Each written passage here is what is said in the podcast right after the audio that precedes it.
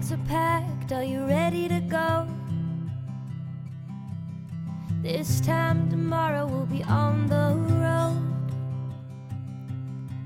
Riding with you in the sunnier days. I wouldn't want it any other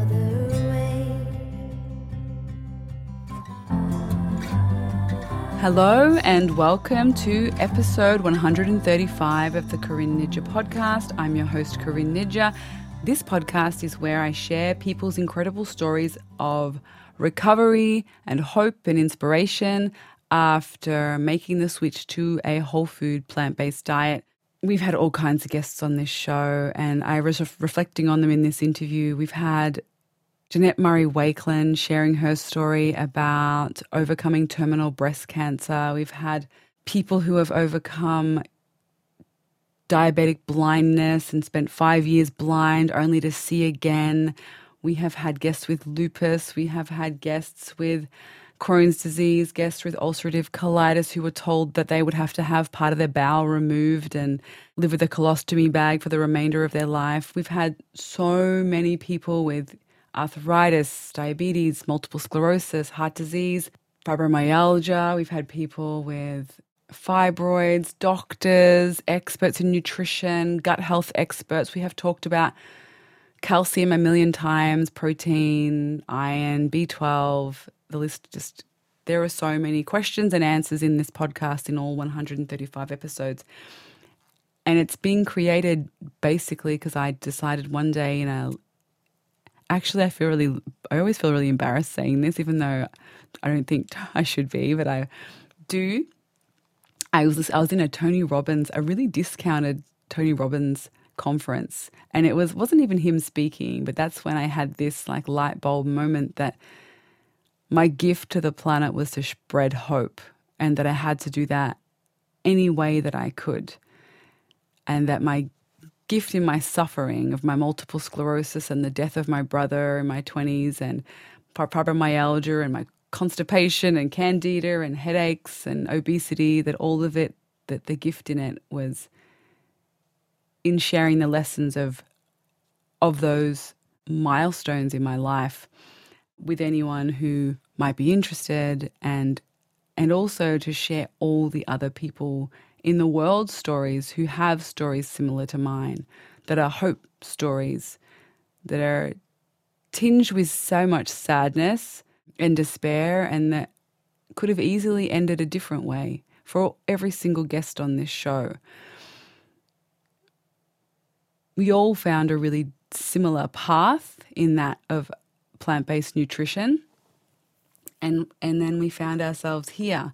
And, and today's guest is no different. And, and if you've been listening for a long time, you may have noticed that I am branching out to other other guests that aren't just plant based. And last week was one, and a couple weeks before that, we had Fleecy Malay, the poet, on the show. But this week, we're back to regular programming. We are back to Plant Based Hope Story, and we have Plant Based Hope Stories, and we have Bob Page on the show, and he is talking about his own 150 pound weight loss journey. So we're going to go into all of it the starts of it, what it was like growing up, what it was like being in an obese body for Bob, his work, his life, the foods he liked to eat prior to going plant based, the struggles, the wins, the teachings and the lessons in his in his personal in his personal journey. So I hope that you enjoy Bob's story and I hope that you're safe and well and loved wherever you are at this time. Thank you so much for listening and supporting this podcast, however you do. And if you need some support, please call a friend, hug a dog in your house or a fur companion reach out to someone, even if it's a stranger online. Reach out to me online if you need to. Connect with support services or doctors or psychologists or counselors in your area. We have Lifeline here in Australia, 131114, I think the number is to connect to. We can also we also can get now in Australia a medic mental health care plan with six six highly discounted sessions to a psychologist available to anyone who might need it. This is a difficult difficult time and you don't have to try and be a hero right now. We are all in this together, navigating something that we haven't seen for many generations. So be kind to yourself. And if you're someone like myself and Bob, who food is your addiction and your default when you're stressed and anxious, just reach out to people, find an accountability buddy, find a group for some, for some support online. Message me if you don't know where to go. I've listed a lot at the end, so wait till the end, and there's a, a lot of resources at the end of this episode. You can also check out those same resources in the show notes for you to head to and get some real online support from people who are trying to do this plant based lifestyle who are who are a bit ahead of you, even if they're just a tiny bit ahead of you in the journey, it all helps. So reach out to people, reach out to people in your own community, perhaps that you might be able to meet up with once this is all over and we're able to go outside again and hang out with people face to face. But in this moment, the easiest way to do that is and to keep everyone safe is to do that online. So find an online group and and connect. However, you can find some online support and love yourself and be gentle with your heart and your mind and spirit because as I said this is this is just a heavy time this is a heavy time that we need to nurture ourselves and be kind to ourselves through I love you all please enjoy Bob's episode Okay hello Bob and welcome to the show Hey, how are you? I'm good. A little tired. I didn't sleep much last night, but I'm I'm pretty good overall. How about yourself? Considering, not not horrible. It's obviously strange, weird days. I don't know if we're talking about that here, but oh yeah, we can for sure. I think I think I think it's safe to mention the elephant in the room. uh, yeah, I mean, we just you know we're a few weeks in on lockdown, and uh, everything's kind of a little bit up in the air, but uh, we're still going about our business and I mean, we're we're fairly blessed to still be getting paid and stuff like that. So yeah, oh, that's. I think a lot of people. It's so it's so nice to hear that people are still you know employed, and I'm so grateful yeah. for all those people yeah. that are in essential services. It's a really it's really uh, what's the word illuminating i guess is the word to kind of notice the services that need to continue um, during this time when you strip everything back. Yeah, absolutely. Yeah, I like to think that my regular full time job is essential, but I guess working for a theme park is not that essential. Right do you work for a theme park? I, I do. I uh, work here in Orlando for Universal Orlando Resort. Oh, wow. An interesting job. I will have completed 29 years this September. So I, have been there a little bit. So it's been uh, it's been a great place for me. I, I love it a lot. Oh wow! What do you do there? We have a radio broadcast facility there that I manage. We have it's it's used mainly as a promotional tool for the theme park, where they invite radio stations in as part of a promotion from literally around the world, and then they will broadcast from my studios back to wherever home is and they're just like, "Hey, we're live at Universal Orlando, and you should come here," and you know that type of thing. Oh wow, that's awesome! That sounds like a really fun job to do. Yeah, it's it's a it's a great gig. I love it a lot. I mean, clearly, I you know go getting close to thirty years there. So yeah, yeah, yeah, awesome, awesome. So I guess what we're here for today is to talk about your hope story in this time where hope is hard to can be a bit hard to come by uh, never more a perfect moment for sharing stories like your own. So if you would just like to start at the start. Yeah, sure. Uh, obviously, working in a theme park, you think you kind of get around and move around a lot, and, and I I didn't. and I spent a lot of time in in like three rooms, and I I have a problem with food, and it's always been a problem my entire life, and I, I was just about to turn 50 years old, and was kind of freaking out a little bit. Both my mom and dad um, had passed away at the age of 68, two years apart. Um, one heart disease, you know, with diabetes and overweight, and the other overweight and cancer, and just awful ways to go, and, and way too young. And I was thinking, that's like 18 years away from where I was at, and I was morbidly obese. I weighed 320 pounds. Um, not healthy, high blood pressure, adult onset diabetes, high cholesterol. So I went to a doctor, my, my personal doctor, for a full physical, and and she like hit me hard. I I really wasn't expecting it that way, but she's like, if you don't change your ways, you are going to die much younger than you should. And, she's like, I'm going to help you. I'll do whatever it takes, and we'll get through this. And and realistically, it, just came down to eating less and moving more. Uh, portion control, healthier food. I mean, that was about two years ago. Somewhere along the line, uh, the Missing Chins Run Club found me, which I know you're familiar with. Yes. And uh, those guys converted me, and now I'm uh, full plant based and have been for a full year. Just kind of had my plant based anniversary back in March. And uh, just doing that and a lot of running and just trying to be healthy. I was going to the gym before all this nonsense, but yeah, I'm the healthiest and the lightest I've been in forever. Wow. So how did you for there's so many questions, Bob. But how many how did firstly, how did you find the Missing Chins Run Club? One of the chins in the club, Matt Buckner, found me. He, in his professional career, also works in audio for Sennheiser.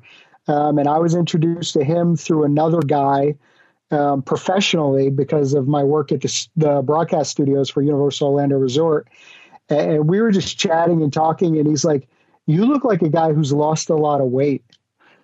And I was like, Yeah, I, I uh, I've I've lost a little over hundred pounds. And he's like, no, I can totally tell. And we started talking, and, and at that at that point, I I really wasn't running quite the way I am now, but it built from there. And he's like, at first, he's like, there's a whole group of guys just like you that were morbidly obese, super fat, and have lost weight. And we have this like secret club, and I think you'd be a great fit like it took me a few days to really think about it process. I'm like, this is like a little cultish or something. Is this weird? I don't know. But uh, I got to know Matt really well. He's like a brother to me now. And um, the guys in that club, I mean, there's a hardcore group of guys in that club that push each other mercilessly, you know, just nonstop, which is awesome, which is what I need, what I require um, to to stay on path and on plan. So I, I, have Matt Buckner to thank for the missing chins, and that group literally has changed my life. Wow! So that group. So hold on, I'm pausing my thought because there's so there's so many pieces as I said, but. Where did it start, do you think, your problem with food? If we have to go back to the beginning, like, do, can you think of a time where it wasn't an issue and when you're like, that's when it became an issue for me? It was always an issue. I was always the chubby kid. I mean, I got called Pudge in the neighborhood growing up, and it was uh, it was twofold. One, I was a fat kid, and the other is uh, my favorite baseball player was nicknamed Pudge back then. So you know, it was you know part of me like I didn't feel bad about it. Like I never felt like I was being bullied the way people say bullied today, ever even though like growing up, I, I've definitely felt, you know, what it's like to have people look down on you because of your weight and stuff like that. But as a kid, I, ne- I never really felt like that. I, I, think all kids back then got picked on equally, so I didn't, I didn't, I didn't feel so bad about it. But I really, a lot just goes back to like just, I mean, we didn't eat healthy as a family. What did you eat like? Just a lot of fried stuff, a lot of just like way like I don't have any problem with carbs at this point in my life, but back then I think it was just way too much carbs for not enough movement.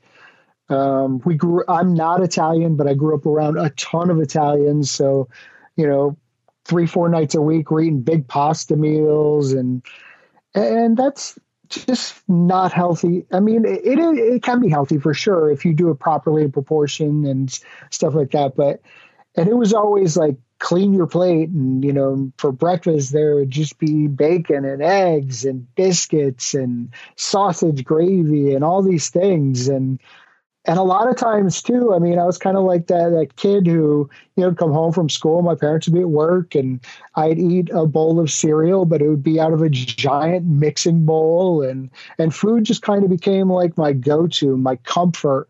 Like it, if I wasn't dealing with things, and I still deal with that problem now today for sure. Like if I get hit, like here recently with all this nonsense, stress hits you. Yeah, I stress eat in a heartbeat. I really have to force myself not to, or or at least try to you know, I'm just going to eat some cucumbers. I'll eat some carrots. I'll have a banana, you know, as opposed to I'm going to eat a half gallon of ice cream. yeah, yeah, yeah. But that sure. that literally was the way I would deal with things. So yeah, food's always been a problem. I had one short time where I got really really sick in like the eighth grade. I got like um, I don't even like it was like mono or something, but I got prescribed some weird medication and I got a rash over my whole body and I lost a ton of weight and I was out of school for like three months and I, I went back to school, I was like the new kid. But then I, you know, and and that lasted from like 16 to like 20. And then and then I I just got lazy and was no longer riding my bicycle because I had a car and and I ballooned up like nobody's business as an adult. Yeah. I think I think a lot of people, when we go from that home life and that routine, as you say, like having a bike or walking everywhere as a teenager, and then to, you're an adult now, you can cook for yourself and choose your own, make your own food choices and drive everywhere. And you're like, I'm going to eat only chips. Right, exactly. Yeah. In my early 20s, I moved away from home. Um, and I grew up in the New England area the States in Connecticut and moved down to Florida um, kind of by myself. And then I was just on my own down here and really making poor decisions and just, you know, McDonald's and Burger King and pizza and drinking way too many beers and, you know, that kind of nonsense. Yeah, yeah, yeah. And did you how did how did you feel as that was going on in adulthood? Like how did it impact your quality of life in adulthood? Carrying that excess weight and having that relationship with food? Like for me personally, if, if I was going to be honest, it, any fat person, like I don't care how happy you are, and I was a pretty happy guy, and I, I like to, you know, make jokes, and I can self-deprecate, humor myself into any situation, so everybody loves me, and everything's going to be fine. Uh, but yeah, at the end of the day, deep down inside, you know it it's bad. It doesn't feel good. You know it's not healthy. It stinks that you can't shop in regular stores. You know, you like buy a 4X shirt, and it doesn't fit right. And, you know, is God forbid somebody's getting married, you're going to have to dress up and look nice and be presentable, and that's going to be hard. And so, yeah, eh, I think realistically, most fat people they suffer inside. I don't care what they say on the outside to everybody else. Like, no, I'm happy. I'm good being this way. Yeah, I was good that way too. But trust me, this is way better. Yeah. I really, really hear you. And I think it's hard because when you, you've, once you've lost all the weight or lost a lot of weight, you do, people do think, you know, when you're talking about being obese and losing the weight, like you're kind of shaming people who are overweight. But it's not that to me personally in my journey, it's just that I felt so as I was similar to you. I love making a joke. I love self-deprecating humor, and it wasn't noticeable on the outside. But summer was a nightmare. The thought of taking off all those layers was a nightmare. Having more skin showing was a nightmare. Chafe was a nightmare. Wearing shorts or skirts was a nightmare. The sweating, the every every hills, stairs, everything was harder.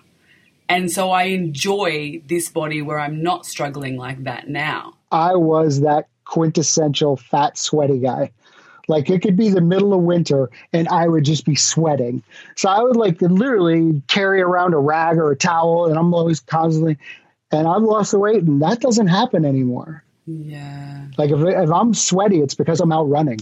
yeah, yeah, yeah. How did you get into running again? Like for the first, was it the first time, or were you athletic at some point in your life? What happened to get you into running? I was never. I was like the kid that got picked last. Like I'm. I love sports, but I'm just not good at them.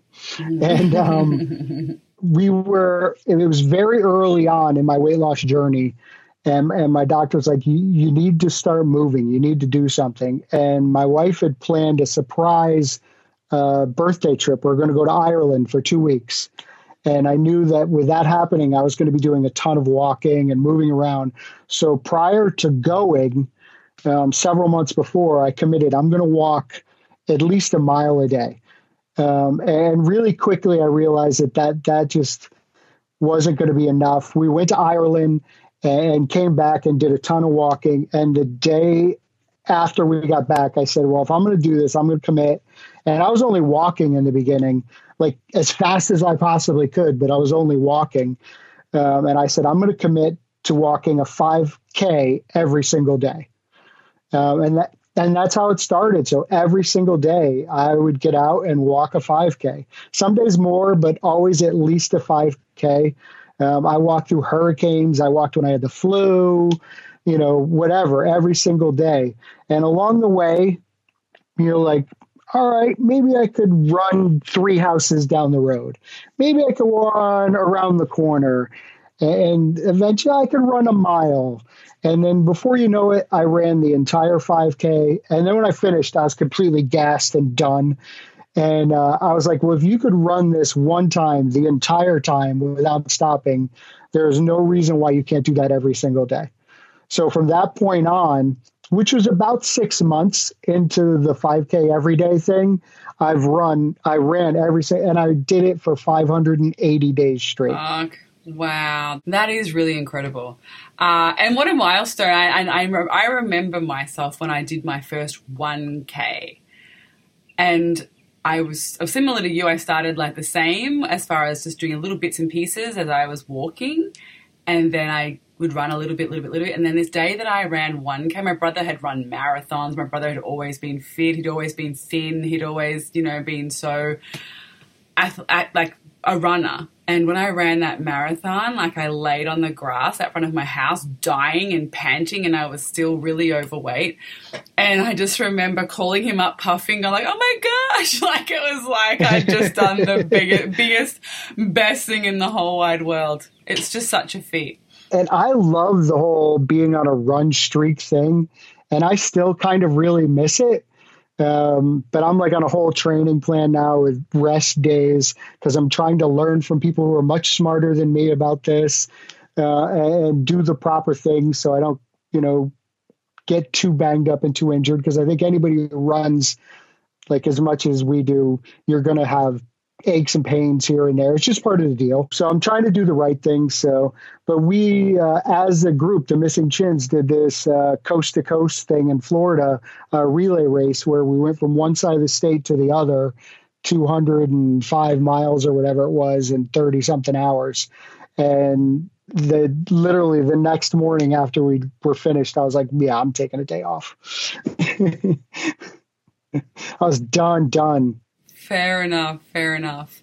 So, when it comes to your diet and making changes to your diet, you you kind of give us a little bit of a an idea about how that went for you as far as your calories and your servings and your exercise and input output, but what did that look like and what was the catalyst for that change for you? Yeah, it, was all part of the entire thing. There was no like, you know, uh, epiphany that just said, uh, I'm going to eat this and now I'm going to be, you know, on my way, losing weight. It was just all part of the plan from the doctor. Initially, um, I was not plant based, so we, we went with just like super lean proteins and a lot more vegetables. And I was a kid who like I ate corn and carrots, and one of those not is not even a vegetable, but I would call it a vegetable. And um, uh, but so that that's what we really we really reduced portions. Um, we went from a dinner plate to a salad plate for dinner, so it looked like you had a full plate of food. So I think mentally that helped a little bit. So we so we did that for probably about the first year, and then the missing chins guys. There's just no denying that it's a healthier, better for you, sustainable diet for the rest of your life to be plant based. And so for the last year, that's where I've been at. I'm, I'm right around about 150 pounds lost at this point. Wow. How did that go with your family and friends, like making a change to plant based? I think most of society accepts when people go low like lean protein and lots of low carbs. Everyone's like on board for that. But when you say I'm no longer eating meat, eggs, dairy, people can tend to push back a little about that. Yeah, it was only a little bit difficult. Only from the standpoint that I was the guy that has the smoker outside and would sit out there and babysit giant chunks of meat for 12 hours to make sure it was perfect. And i love to grill big steaks and all this other so when i came out with that people were like no chance. You are not giving up meat. That's ridiculous. I'm like i'm giving up cheese and dairy and eggs and all of it. I'm going to just today this is it. That's the way it's going to be that would be a lot. And I think that your story, and I've had Jeff Tritton as well uh, on the show. He was a barbecue chef.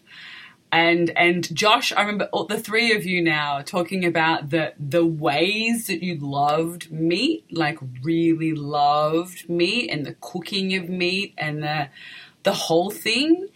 Uh, I find your stories so awesome to hear because I know that there are a lot of people out there listening whose dads or brothers or husbands or friends are huge meat lovers and would say, I would never ever give up meat. And to hear you guys say you were those people and you did anyway is really, really powerful, I think, for a lot of people to hear. For like my wife and I, I mean, just like anybody, you like to go out and have nice dinners, and and obviously the way the world kind of went for a little while, everybody kind of became their own little personal foodie. So you're going to fancy restaurants and eating pork belly and all these other different things, and and you're like, this is me. I had a bison steak. It's so incredible. Blah blah. blah. Um, and I've not looked back. I've not missed it at all. And and I'm like, I, I love animals and like all animals, not just cute and furry. And, and, to be a meat eater, that was the one thing all the way along the way. I was like, oh, I kind of feel bad about that. I don't ever want to see those videos. I still don't want to see them today. Um, I get it. I know it happens. It's horrific. But when you just go to the grocery store and it's wrapped up in plastic and it doesn't look like this sweet cow or this little pig, you don't have that same connection. So, but, but that's, I mean, aside from being healthy, I'm so happy that I'm not just killing animals to eat them. Like nobody's killing something because I need to eat meat. I know it still happens because we're a long way of convincing everybody, but I know that I'm no longer part of that problem. Yes. Yeah, and that's so like considering this, this is your one year anniversary recently, is that right? Yep. Yeah, back in March. That is such an incredible position to get to because if you heard my story, it took me from 2008. I really committed to plant based eating until 2012 for four years, almost four years, so almost four years, until I was like, oh, the animals. like I hadn't thought about the animals at all up until then. I was just thinking about my own health and my multiple sclerosis and and then I was had my child and I was like, oh, all mums like their babies, like I like my baby. You know, so I'm amazed that a barbecue loving guy within 12 months was like, oh, I'm so glad that I'm not hurting animals. I, I just had not made that connection. But you were talking a little bit about family. I'm, I'm just blessed. My wife is pretty cool with everything. Um, and she was completely on board of me losing weight and getting healthy. Um, and along the way, which is actually kind of nice that she's like she's not overweight. She doesn't have a problem, but she's trimmed down and is in much better shape herself now. And her mom and dad live with us as well. Um, uh, my father-in-law has got uh, a little bit of Alzheimer's, so we kind of moved them in to make sure that they're good and taken care of. Um, and they they both have lost weight and look great. Um, but about back in November, my wife went plant based with me. So it took her a little while to get on board and do it, but I, solidly, I made her watch Game Changers one night, and that and that was it. It a game day. changer. Yeah, yeah. That is incredible because that is literally only from March to November. That isn't that that is a little while. You know, that's very tiny. It's a small amount of time to go. I'm going to spend most of you. Know, we spend most of your in your you know you're in your fifty. Yep. 52. 52. Just turned. 51 yeah, just turned 52. years eating one way, a way that the whole of society says this is the way that you eat. You know, you eat meat, you eat eggs, you eat dairy, you eat seafood, and then to go to pivot and say, I'm only going to eat plants now and to convince your partner we're only eating plants now and to t- take off all that conditioning of what our society tells us we need to survive and thrive and put on a whole different hat that says we just need plants, legumes, vegetables, fruits, nuts, and seeds. it's grains. It's really, really incredible to do that so rapidly and to do that and stick to it for 12 months and to convince your spouse to do that too. That's amazing. It's like the missing chins always say results are typical. Like you just see these guys, they're eating plants, they exercise, and they're healthy. All the, you know, if they go to the doctor and they have blood work done, it all comes back amazing. Results are typical. That's just what happens. Um, and, and, I think the real kicker, my wife um, is a type 1 diabetic, said she's like a teenager. So she wears an insulin pump, the whole deal. And her first doctor visit after being plant based for a couple of months was amazing. Like she was like, all of my levels are incredible now. This is ridiculous. Um, I mean, sugar wise, she still has to pay attention and watch it because so much affects her sugar. But like high cholesterol, not not a problem. And she wasn't like obese. She's just, you know, an average person, but still at high cholesterol. And that's all food related. You're just not eating good food and stuff like that. So I think when you are are faced with a little bit of your own mortality, and you're like, I, I don't even look the way you looked, and I have a problem, and it's because of the food I eat. Yeah, maybe I should change because I don't want to be that person who's like, geez, who knew she was sick? Well, you know, it's just the food was making her sick. Nobody even knew. It's not, you know, it's not like you have symptoms leading up to uh, a full blown heart attack all the time. Sometimes they just happen. Yes. I know one of the, the, first guests on this show, and I've mentioned him. I mentioned him a lot recently. Hi, Adam Guthrie, if you're listening. But he was surfing, just surfing. He was over. He was overweight, but he was just out surfing, and then he had a full heart attack. And and you know, one of those things that he could have act- absolutely died in that moment. He was, you know, out surfing. He had to get back to the hospital. He could have he could have died and many people do die from that one that one heart attack. And it changed his whole life and he's been so healthy and an Iron Man and amazing ever since and teaching everyone to be plant-based. He's done so well.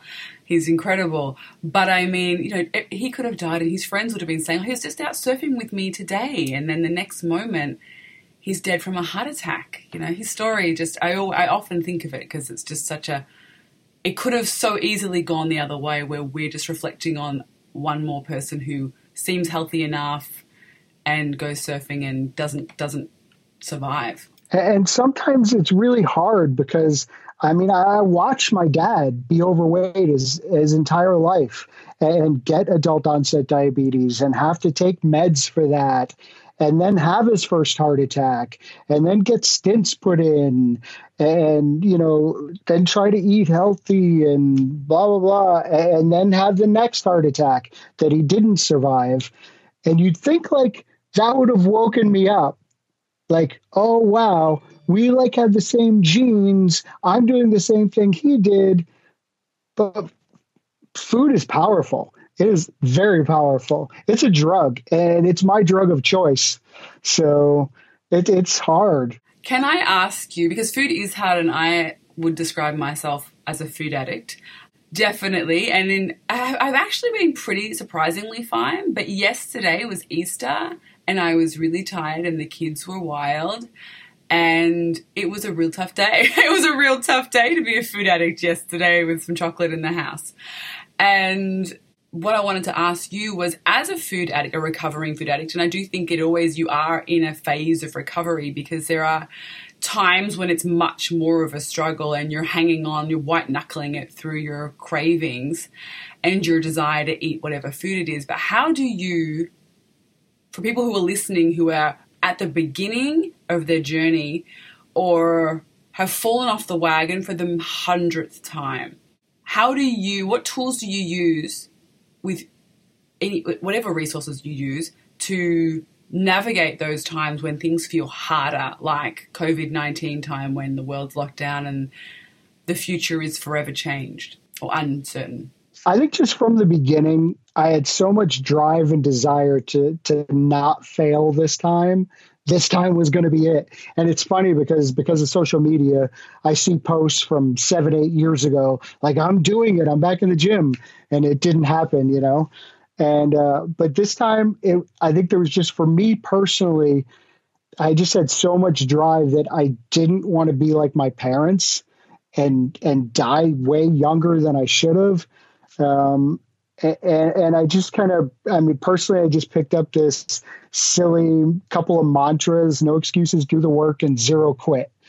Um, and and I would just repeat those stupid things in my head when I'd be out walking and now running and eh, but the food thing is still tough.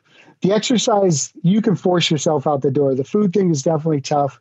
Um, and, and, recently, um, because we did this back in March, um, we did the whole Spud Fit challenge. Hi, Andrew. Yeah, I, I was a guy who lost 150 pounds, but was seeing myself struggle for pretty hard where I was maybe eating stuff I shouldn't at night and other stuff like this. And uh, again, I have nobody to thank but Matt Buckner introducing me to Andrew.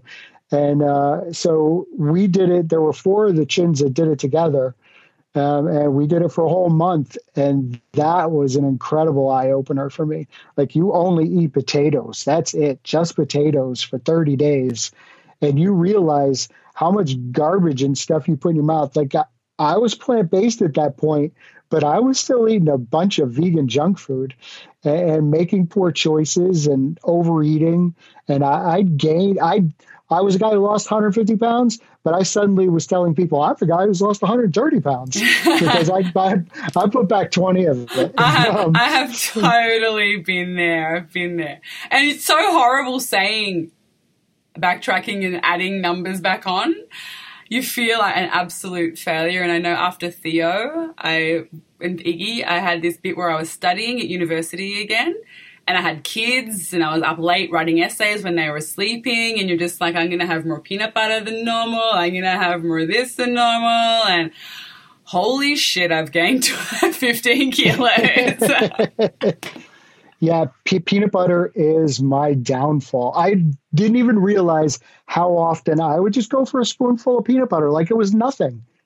Like it was nothing. Yeah, absolutely. And because maybe people show it in posts, like with apple slices, like you're doing this healthy choice. And I would have it with apple or a banana or on a de- date. And then I'd be thinking, how am I fat? Like I've I only eat dates and peanut butter and salads, but it's the peanut butter is an absolute killer. Yeah, it's, it's, it's a killer. Yeah, it's and even so, we come off this Spud Fit challenge. I lose 22 pounds. I feel amazing. And then this whole COVID 19 nonsense. And uh, that peanut butter jar is just like, hey, buddy, I'm over here. so I, I will, I still eat a little bit of peanut butter, but not nearly as much as I was before. I have like a little bit in the morning with some overnight oats, and that's that's typically it. Yeah, yeah, that's that's good, smart move, smart move. I try to get my husband to move it away from me as often as possible. Sometimes he has to put it into the pantry uh, or into his office cupboards where I can't see it because I'm like, I'm a demon. What I was going to say about the Spud Fit Challenge was tell us a bit about your experience with it for people who haven't done the Spud Fit Challenge or haven't heard of it but are now aware that it's eating potatoes for 30 days, 31 days. Yep. Yeah. What happens in those first few days? When is it the hardest? Uh, I, for me personally, it was harder leading up to it. Yeah. Like, uh, I'm only going to be able to eat potatoes. This is ridiculous. Like, I like potatoes, but I don't know if I like potatoes that much that I could just eat potatoes. And then that first week or so, you're you're just all in. You're like, all right, I'm doing this. This is the way it's going to be and my family's just like you're ridiculous. You have problems. Because they they were not in for that at all. Yeah yeah. But i i have an instapot and an air fryer. And i mean in the beginning you get silly creative. I was making like sweet potato waffles and all this other stuff. But about two weeks in i'm just doing gold potatoes in the instapot just eating them with a little bit of hot sauce um, I'd go to work and just get a baked potato for lunch and nothing special, nothing fancy. And it's boring. But honestly, and, and this is uh, uh, one of the benefits of the missing chins. It's like, you know, get comfortable being uncomfortable. Like it's boring and it's bland and it is what it is, but I'm going to do this. I'm going to complete this. I'm going to finish this task. I, I, I'm, I'm, I, I don't do anything in moderation like there is no moderation in my life. So I was just like, I'm all in. We're just doing this. So I never really struggled. The only time I struggled is I was on a business trip in New York City. Um, and if I just could have got a hotel room with a microwave in it, I would have been fine. But that was not an option as the trip was booked by somebody else. Um, and I struggled a little bit to just find regular potatoes that weren't just sitting in a ton of butter and stuff like that. Um, but I made it work. I, I, made it work as best that I possibly could. Yeah. Can I ask? That was a rough four or five days. four or five days, jeez. what what were your like? Did you have light bulb moments in those thirty days where you were like, "Holy cow"? Yeah, it, obviously the peanut butter was a huge one, and just snacking in general. Like you know, it could be like I, I've become a morning person, but I still end up like I get up, you know, six o'clock, six thirty without an alarm clock, no problem. And that was never me. I would sleep till 10, 11 o'clock in the afternoon. Um, but I still I can stay up till 10 30, 11 30, 12 o'clock at night, and everybody else is asleep, and it's just me in the house, and the fridge is like, hey buddy, come over here come look at me. And being on SpudFit, like you would go into the fridge and you wouldn't be thinking, and you would open up the refrigerator and you'd be like, I can only eat potatoes. I, there's nothing in here I can eat but potatoes. You can have a potato, have one if you want one, but do you really want a potato at 11 o'clock at night? And it was like, all right. So, so it helped me kind of curb that snacking. Um, it was just a realization. Yeah, I actually haven't done the 30 days. I've done, I think, 10 maybe. And I love potatoes. It's just that I always keep thinking 30 days with my whole family. Um, I'm just eating this separate way of eating, and is it a worry that my kids will think their mum's gone bananas. Not really much. They, they're used to me being a bit, you know, cuckoo, so they're fine. My family as well. It is pretty full on to do that, and I, but I do think it's definitely on the cards for me. I'm looking forward to it because I know that there's so many great things to learn in that program, and Andrew's created it in a way that I know, I like, I trust is just going to help me knock down some of those food addiction walls that I have left. Yeah, I, I am not like I am just like your typical average guy. So I, I don't know a lot about macronutrients and blah, blah like that's not me. It, it, it's never going to be me because I'm not interested in it. But I, I I know clearly that this is healthy and this is not healthy. And, and so if if I can be a guy who I would say is not that smart about food, and still lose weight and become healthy, and, and do it sustainably where I feel like I could do this the rest of my life easy peasy, no big deal. Like anybody can do it. It's mental. You just have to make up your mind. You have to commit. Absolutely. So, what would a day of food look like for you now, typically? Well, today was simple. Today was overnight oats and banana with a little peanut butter for breakfast.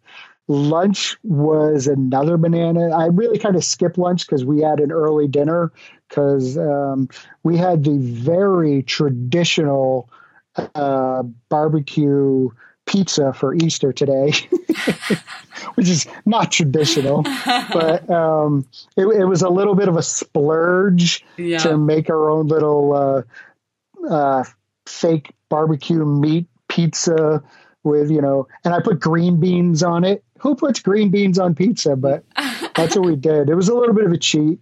But, but typically it's you know uh, overnight oats for breakfast, and I still eat a lot of potatoes for lunch. Um, that's still a thing for me because it's it's simple, it's easy, and, you you feel full, and it's it's not bad for you. Um, and then just a lot of fruits and veggies. Mm, yeah. Okay, so what would be your three biggest tips for anyone wanting to make the switch to a plant based lifestyle? You you have to get to a place mentally to do it, and in this day and age, it's so much easier to do it. Like if you had to do this 20 years ago and, to try to go out with friends to a restaurant and, and eat plant based is super easy to do. Even though it's not, you may have like two or three choices where everybody else has got 80 choices, but you can still do it. Where before it'd be like, I'll have the salad, you know, with nothing on it. Thanks, you know. But it's, so it's, it's a lot easier to do. And I think socially it's a lot more acceptable than it used to be but mentally you just have to be able to be like i'm going to do this because it's important for my health like it's going to like that's the biggest thing to just get over that and then once you start doing it it's a lot easier than you think it is and that's like i said that's coming from a guy who's like i'm grilling steaks we're having chicken and ribs and I'm not cheated at all with any meat whatsoever. I, I might have had a little bit of chocolate a couple of times along the way. Yeah, yeah, yeah, yeah. and a, any other time where, I mean, I'm sure that I've been out somewhere where they've said, "Oh no, this is completely vegan," and there might have been butter in it or something. I'm like, that tastes like there's probably butter in it. But so I, I don't like. I'm not. I'm never going to go nuts with that stuff and freak out. I'm like, I can't believe there's butter. This. What are you doing? Blah blah. blah. I'm not allergic to it. It's not going to kill me. I know it's not something that happens often or ever, but if it does, I'm not. I'm not going to lose my mind. So be patient with yourself um, and, and just try to just try to understand you just trying to make a life change. It can happen overnight. You can turn the switch on and go from this point forward i'm never going to do it. But be patient be easy. Don't don't go overboard and make your life difficult and everybody else's life difficult. Yeah. Yeah i think that they're really really great tips actually. But it, it can be very tricky for a lot of people to get to that mental place. It's so hard so getting to that mental place can be really hard, but definitely being patient with yourself helps if you're finding that you dip out of inspiration and motivation. Just dust yourself off, forgive yourself, be gentle with yourself, as Bob said, and get back on the wagon. Yeah, literally, immediately, next mm. day. Like, yeah, not like, oh, meal. oh, I screwed up. Yeah, exactly, next meal. And the other thing, like, I've done just across the entire weight loss journey for me and I did it strictly for me, is I literally posted everything on social media.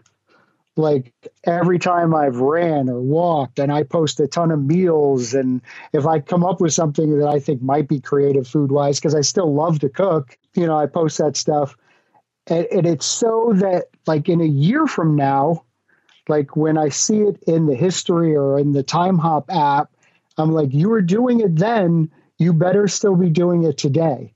you know, because it's the right thing to do. It's it's for your health. So you live a long like I have a pretty good life. I have a great job. I have an amazing wife. I have good kids. I have three grandkids. Like I'm pre- I'm in a great place. I mean, things are pretty good. Like why would you want to cut that short? I think it definitely helps when you have, you know, people like loved ones that you really really want to be alive to see grow and I I know we had we've had so many guests in with similar story or similar stories, but one that stands out to me is Janette Murray Wakelin and her story about how she had she found out she had terminal breast cancer when she was holding her first grandchild and she'd been holding him for a while and she got this pain in her breast and he was sleeping on her, you know, and he was her first and she was so in love with him. And they said it's breast cancer and you have six months to live. And she was like, I am not missing out on this little boy's life. I am not missing out on it. And I, now I know that anyone listening, I'm not saying that everyone's cancer journey will be the same as Janette Murray Wakelin's, but I just loved her conviction and the way she said, you know, I'm going to do everything. And she went raw vegan and she just smashed it. And then she went on to, at 60, run 366 consecutive marathons around Australia. Wow. At age 60. And she just smashed it to say, you know, like this, she got cancer at 50 and at 60, she ran 366 marathons a day with her husband. And just her, you know, and it was so much love for that grandchild and just wanting to see that grandchild grow in her story, and it really touched my heart to hear that that baby was her was one of her, obviously her children and her husband and her joy for life, but she was just like, I am not not seeing that baby grow. I, I tell people this a lot. Like you were going to tell yourself and that story is a classic story. Like you're you want to be there for that child and and she also wanted to be there too. Yes. So so in yes, the end definitely. you can say you're doing it for your family or your children. No you have to realize that it's so important to realize you're doing this for you too. Yes. It's so important. Absolutely. I, am certain that um Janette d- does realize it's for herself too. But yeah, definitely, I think that we have to put our own oxygen masks on first and realize that we're worthy of a great life, a life where we feel vital and healthy, and we can enjoy t- those times with our families that aren't marred by obesity and ill health and addiction. Yep, it really is about learning to like yourself um, a little bit because I think I think so often like I don't care who you are in public, there are just moments of self hatred when you're overweight because it's just everything is a hassle. Everything. Like I worked at a theme park and I couldn't ride any of the rides. I didn't fit. So people are like, "Oh my god, you must ride the rides every day." And I'd be like, "Yeah, it's awesome. I love them. Never been on them." Oh, you know. Yeah. So I, I have now, and they're uh, amazing, Aww. you know. But every, everything is a hassle when you're overweight. I mean, just you get on the airplane, everybody's like, "Geez, that guy's gonna sit next to me," Ugh. and I'm like, "I'm sorry, geez, you know." But not anymore. It, it feels great. Yes, you're just reminding me of Tim. Tim Kaufman really went into that dark place in his episode, just talking about that, like talking about the just drinking and the pills just to go to sleep so you could be out of this uncomfortable body for as long as possible. Obviously, he had um, Ehlers-Danlos syndrome as well, which made his life extra extra difficult and uncomfortable and painful. But I mean, you know, hearing his story and you just we don't talk enough about the the discomfort of being in an obese body in our society because it's shame and it is so shameful when you're in that body and I didn't want anyone to look at me or notice me or take a photo of me or anything but and I we all put on that you know not not all of it a lot of it put on that fat and happy kind of vibe that we're we're just cheery and sunny and inside we're just depressed and miserable and don't want to get out of bed. Yeah no, it's so true, uh, and it, and it and it snowballs because your coping mechanism is the thing that's making you unhappy. So you're not in a good place and you have a horrible day for whatever reason and you go home and you eat and make it worse. Yeah.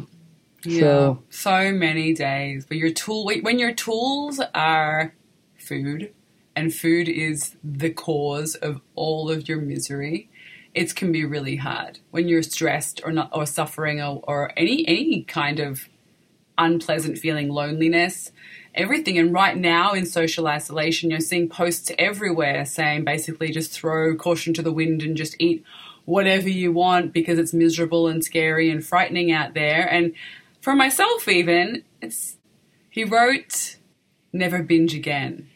What is his name? He's uh, at, at the book and he has a he talks about a squealing pig and caging a squealing pig in your mind. Oh, I know. Well, my squealing pig is very loud at times during isolation. Just like, eat all the things. Who cares? No one's going to see you for a year. Glenn Livingston. Glenn Livingston, he was on this show a long time ago. But yeah, he wrote that book, and it's a really book that's kind of brutal for a lot of people. He's a psychologist who was a very obese man, and he's plant based as well. And he, he just called it caging the a squealing pig, which for me I didn't I didn't really love. But I mean, but I think of it now when I think about. I, Andrew talks about the lawyer. You know, I, I prefer the lawyer. You know, the person who's always got an argument saying why you should eat the food that's in in your head. And at the moment, he's louder and more prominent than he has been for a while because we're in this social isolation and we're like. Sure, no, no, no one's going to see you. You can gain like five kilos and no one will even know. Yeah, it'll totally be fine. Totally be fine. You, you'll you'll lose it. You'll lose it. yeah, you listen.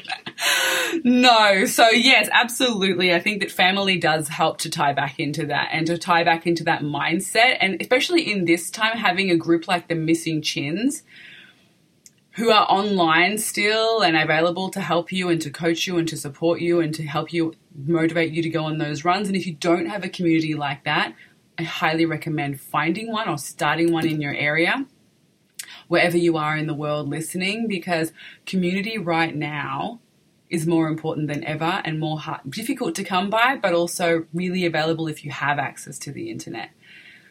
So put yourself out there, be brave, and find some people to hold you accountable in this time because accountability is everything when the world's saying no one's going to see you. You can gain five kilos. yeah, and and the missing chins thing, while it still is a, a private kind of guys only club on Facebook, we realize that that what we are kind of like little system of tough love of basically we're going to kick you in the ass if your ass needs to be kicked to get you back where you need to be.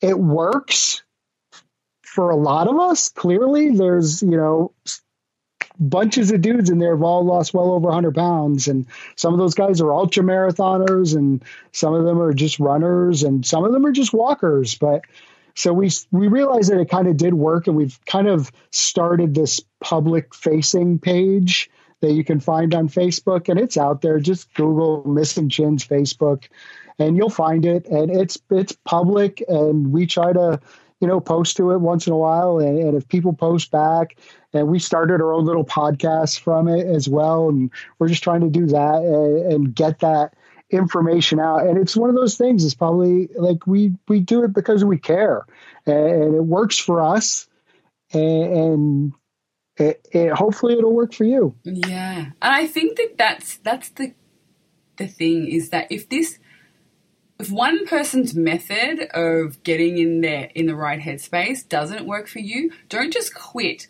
Find another one. So I have lots of people on this show who are coaches, health coaches, life coaches, doctors, support groups, all different people. And don't just listen to one and say, oh, you know, this isn't for me. I'm just going to go back to what I was doing already that wasn't working. Find the next one because, you know, it might be that we have a group here called Whole Food Plant Based Aussies and they might be the perfect group for you. Or there might be Forks Over Knives official group or Dr. McDougall Friends official group. Or it could be watching a documentary like Game Changers. Or it might be Forks Over Knives with the T. Colin Campbell and Dr. Esselstyn just talking about the health benefits of it keep looking to find because you might be a person who needs some tough love and to be told by Josh to just fucking get outside and smash some K's and shush, or you might be someone who needs some more gentle gentle support and some forgiveness and love and to help you through and hold your hand. Do what works for you, but don't give up because you haven't found the right person. There's tons of support people out there that can actually and want to offer you some support. So keep looking. Yeah, it, it's like when I did all of that social media posting and still do it, like it finds its way out there. Like I was in Runner's World, did a thing about me, and so it it gets out there. And then just recently, I was on the Today Show here in the United States, so it gets and people like come back to you and like, oh my god, you're such an inspiration, blah blah. blah. So you kind of feel like a little bit like like I'm, and I always tell people like I am not a doctor. I don't. This is just what worked for me. I will tell you what worked for me. I don't know if it's going to work for you, but you can certainly try it and, and results are typical. I, yeah, but I always tell people like if if what I'm doing doesn't work, there are plenty of other things out there to keep trying. Don't quit. Don't give up because you're important. You matter. Yes, absolutely. I love that, Bob. And I'm going to end on that note. Don't give up because you matter. And it's really, really true. It's never been more true than it is right now. This was awesome. Thank you so much. Thank you so much for coming on the show, Bob. It was great chatting with you and hearing your story. Thank you so much, Bob, for coming on the show. I loved hearing your story and speaking with you. Thank you all so much for listening. As I said, please head to the show notes if you want links to anything that we've mentioned in this episode. Please share Bob's episode with your family and friends on social media or in groups that you're in where people are wanting motivational stories and inspiration. These stories have never been more important to be shared and heard sorry if I'm it's potential that I'm the wrong host for you. I don't know. As we are talking about in this episode, you know, you can't guarantee that that this podcast is for you, but there are plenty out there. There uh, is the Plant Proof podcast with Simon Hill. There is Rich Roll podcast.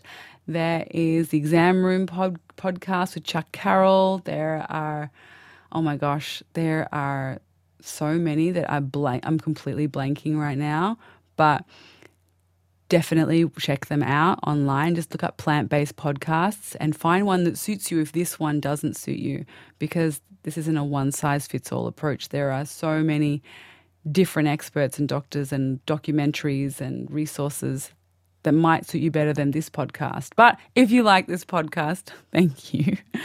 and I hope to see you next week. Have a great week. Bye. Bags are packed. Are you ready to go? This time tomorrow we'll be on the road, riding with you in the sunnier days. I wouldn't want it any other.